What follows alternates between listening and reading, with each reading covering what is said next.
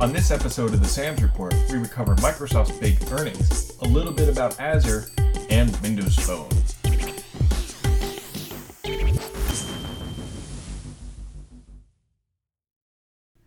Today is. What is today? Today is January 29th. It is Friday, the last Friday of January, and the month has flown by. But what an exciting day today is actually this week. Uh, I actually say today because it is Thursday evening. I'm recording this podcast ahead of time um, by a few hours because my day is jam packed tomorrow and I'll be traveling a little bit. So, wanted to get this done because I enjoy it and it seems like other people enjoy listening to my daily monologues or whatever you want to call them or weekly monologues. So, it is actually Thursday evening, but this podcast is playing on the 29th of January.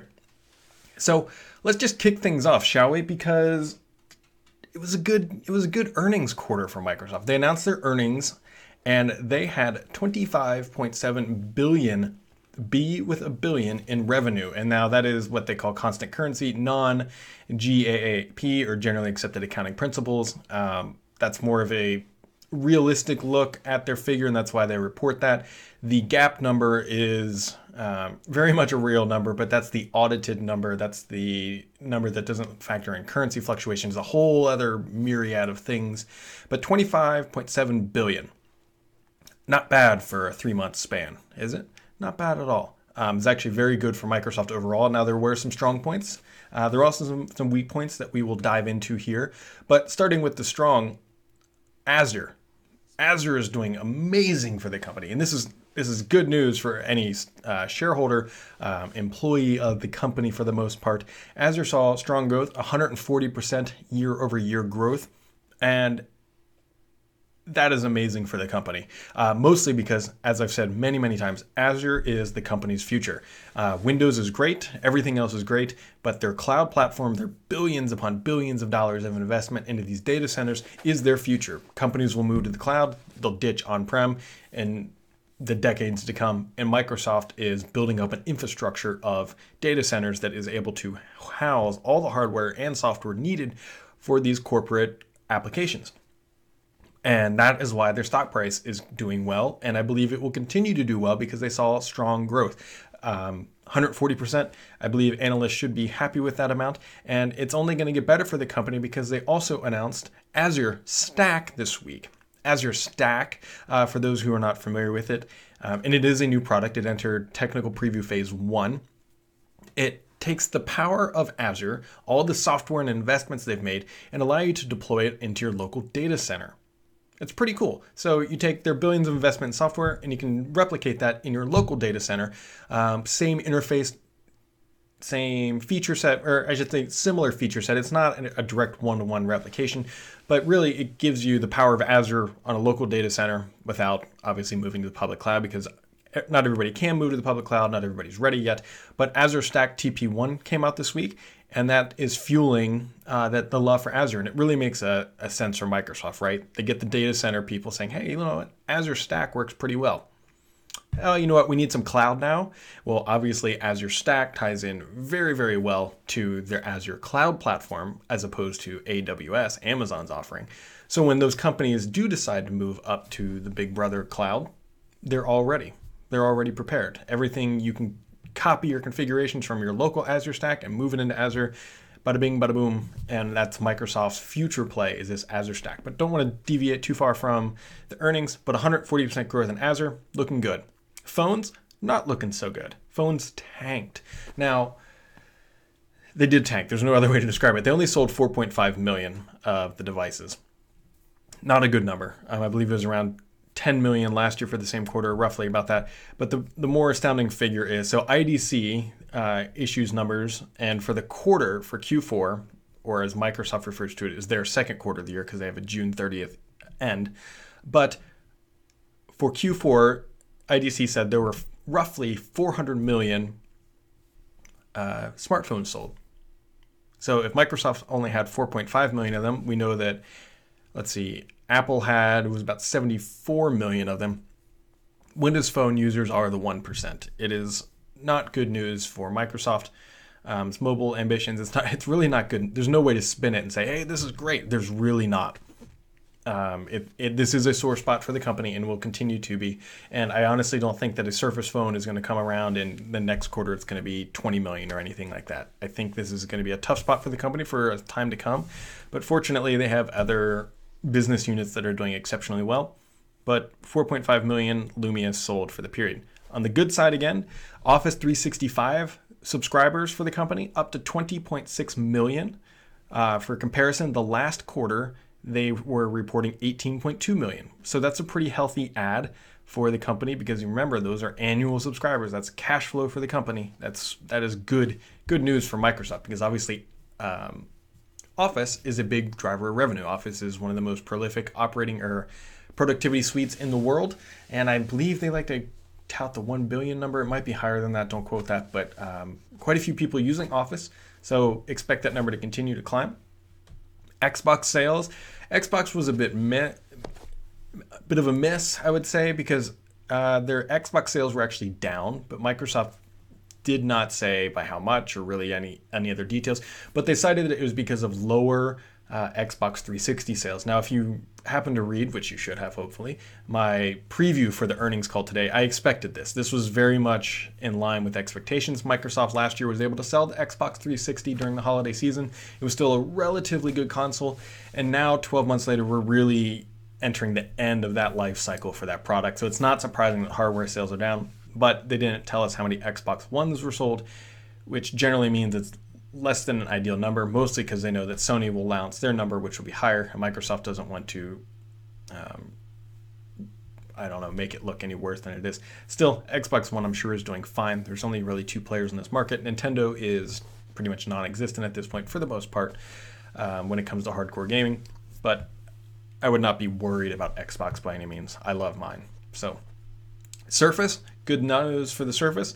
Um, Surface brand as a total product sold 1.35 billion in revenue. So that is up. Last year it was at 1.1, and it's pretty easy to see why it's up, right? They have the Surface Book and the Surface Pro 4, and there was a long lag time between the announcement of the Pro 3 and the introduction of the Pro 4. So there was a bit of pent up demand for people waiting for this stuff. And there you go, 1.35 billion billion with a B for Surface revenue. Now, to put this in perspective, Apple, everybody likes to flog them for saying, hey, iPad sales are terrible. Um, Apple reported their earnings two days prior and they had 7 billion in iPad sales. Now, compare them however you want. That's just the fact that Apple is still trouncing the Surface, but the Surface is trending up while the iPad is trending down. And I do believe that the Surface is a better product. I mean, it's pretty obvious, right? It, it's a full PC. iPad is just an iOS device. Um, I do wonder if we will ever see a cross of the Surface figure and the iPad. That would be really interesting, and that would make huge waves for Microsoft, and um, if that ever does occur. And speaking of the Surface, gosh, I'm using one right now. I actually, actually uh, love the Surface. But speaking of the Surface, so Surface Book and Surface Pro 4, uh, a new firmware did come out. A new firmware. This is this is not the firmware, though, you have been waiting for. So, what is in this firmware update? So, there's an embedded controller update, some wireless networking and Bluetooth driver improvements, um, Surface DTX driver update, which, for those not familiar, that is how the lid or the clipboard, as Microsoft refers to it, connects to the base. And if you've ever used a Surface, there's a gnarly issue that's kind of annoying where you connect that thing and then the keyboard doesn't recognize it or you turn it on and the keyboard doesn't recognize the, the clipboard is attached. So I'm hoping I'm hoping that this issue is resolved with this firmware update. And if you do have the dual GPU or the the one with the uh, NVIDIA GeForce GPU in it, there's also been an update to improve stability. So that's a good update, but it's not the one that we've been looking for. There's also in the embedded controller firmware, Microsoft says it's battery charging enhancements and thermal tuning. The update everybody wants is the sleep bug, and I don't believe that is being addressed here. Microsoft um, is not talking about it, which, you know, shame on them for not being super transparent about this stuff. I hounded on it last week. If you missed that episode, go listen to it. Talk very depth about the Skylake and how this is more of an Intel solution that Microsoft is taking the fall for. Uh, but I don't believe this is fixed on the Pro 4 or on the Surface Book. and it's it's just really unfortunate because people were, were well, they're getting antsy about this stuff. Um, there's some other minor issues that I'll let Microsoft speak to when they, they make their post or whenever they talk about it with the Surface Book, just some of the outlying scenarios that people have come across. But here's the deal if you have a Surface Book and there's an issue, go to a Microsoft store. They're great. They are excellent customer service people and they will help you out if you have any problems. I have not experienced any of the major ones other than the sleeping issue, which I dearly hope they get fixed. I know it won't be fixed. And I'm going to New York next week and I'm still going to take it, but I just got to make sure I shut it down because I know it will not be fixed by then. So that is a Surface Book. If you haven't done so yet, run it. I've run it on all my devices, no issues. Updates relatively quick, um, but it does require a restart, and you will be down without your machine. Just prepare for five to ten minutes, and then you're back to life. So, what else is going on this week? so it looked like Microsoft was throwing us for a curveball so if you watch, I'll, I'll, give you some insight here. If you watch any of the people on Twitter who like to say, "Hey, this new build is coming. There's a new update coming on Tuesday," and frankly, they were wrong um, most of the time. So what you do is you can scrape the Windows Update servers and you can see what builds are in what rings. And so people got crafty and then they started writing posts and saying, hey, look, there's an update ready to come out and it's Windows 10 this and that and then they then they get ballsy and they start saying it's going to come Tuesday. It's going to come. Don't. I, I hesitate. Don't buy into the dates. Just know that you can scrape the Windows Update servers and see where the rings are. I've known about this for this isn't anything new, by the way. But I know well enough that predicting release dates based on what rings things are in is a very sketchy business to be in. Uh, mostly because you're just you see it in the ring and say, hey, it's coming out, but like everything else, a past predictor of when a release comes out is not a future mark for when a new build will arrive because you don't know what's going on the inside. You can only see what rings that are in. So just be aware of that because there were a lot of people saying, hey, I thought there was a new build coming out on Tuesday, then Tuesday elapsed and nothing arrived. But anywho, Microsoft pushed out a new build of Windows 10, 14251. And if you're thinking, what the heck, 14251? Well, it threw all of us for a little bit of a loop. Microsoft is known to jump through um, build numbers. Typically, when they get to a big milestone, they'll, they'll make a big jump so they have a nice clean number. That is not the case here. What Microsoft is doing is they are um, tying up build numbers, essentially. So they're trying to make build number parity for their internal systems. They have Windows 10 Mobile, and then they also have the desktop and they had different build strings, even though they're getting closer and closer to being exactly the same. So underneath the core and all that good stuff, I mean, more so than they had been so far.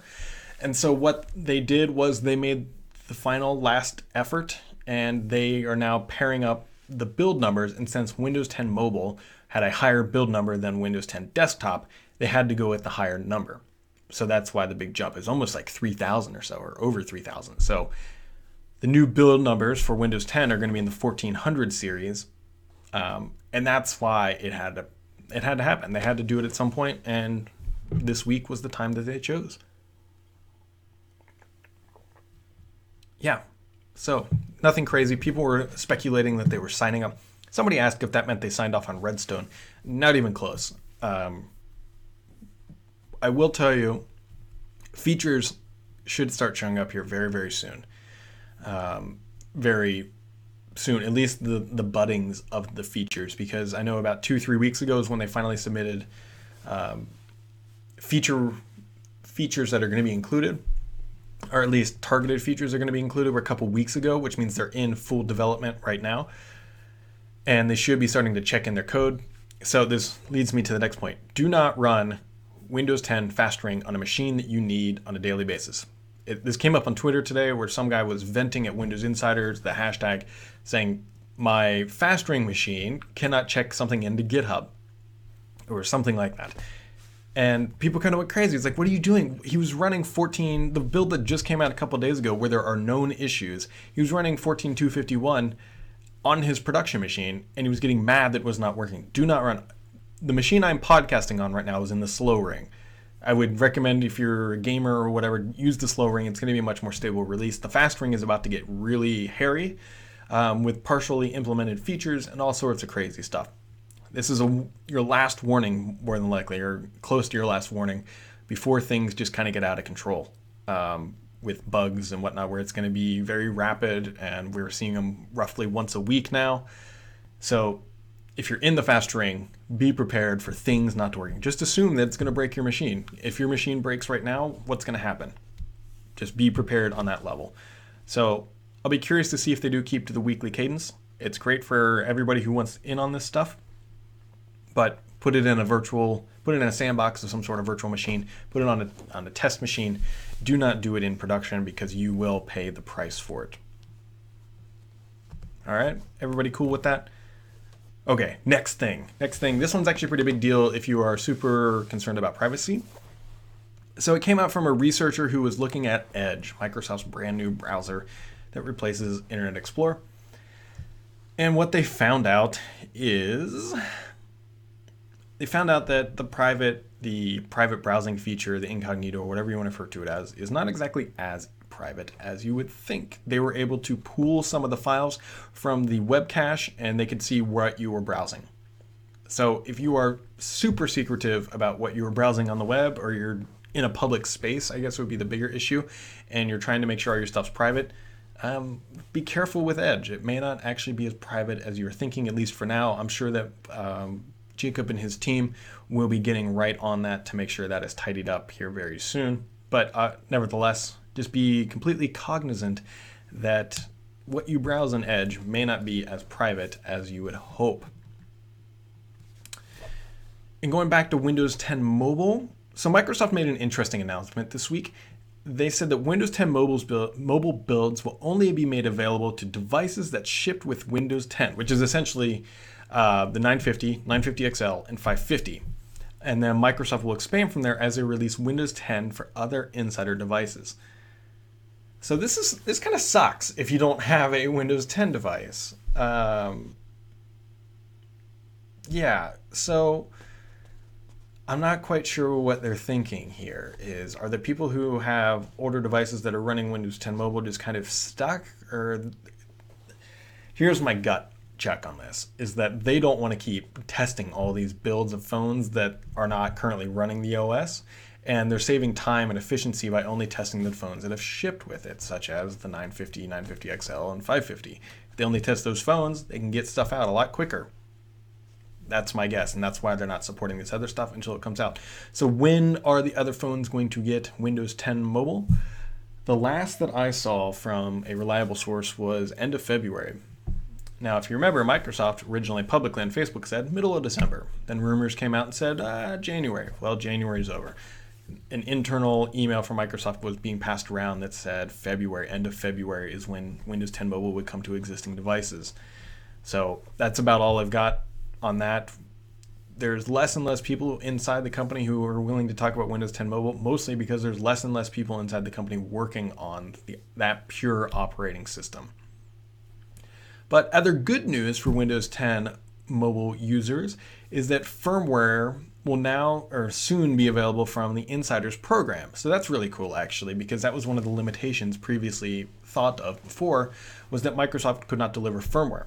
Well, looks like that's fixed, and they can now push firmware through the Insider program. So, if that impacts you, that's good news. But I would imagine if you're listening to this podcast, you already knew how to sideload it and get all that good stuff going, anyways. So, I want to talk about some drama, drama, drama that came up, and it involves Joe Belfiore. And I'm very curious what's going on here. First off, Joe dyed his hair blonde. Um, I recommended to Paul for he should do the same, you know, to keep up with the times. But Paul or Paul, Joe B was spotted using an iPhone, and the internet, I should say, Windows fans just lost their shit. They went nuts. They're calling him traitor. They're screaming mutiny, and all right. So Joe B, first off, he's on a sub- sabbatical or like a nine month leave from Microsoft, so I'm not really sure what is going on with him. Microsoft does say that he is coming back, but I suspect it will be for a different role.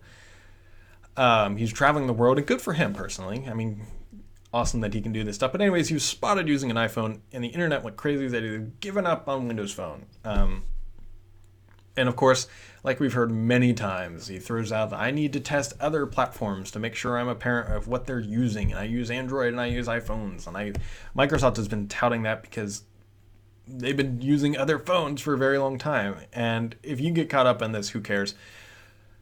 It's Joe. He can use whatever phone he wants. Um, Microsoft, sorry if this is news to you, but Microsoft, in my opinion, is just moving away from Windows Phone. They'll continue to release devices and they'll do the bare minimum, absolute bare minimum to stay talkative in this market, but from a strategic perspective, Windows 10 Mobile is not a part of it. And it's not surprising to see people inside the company not using it. I don't blame them. Um, it's just not great. It, it's, I don't know.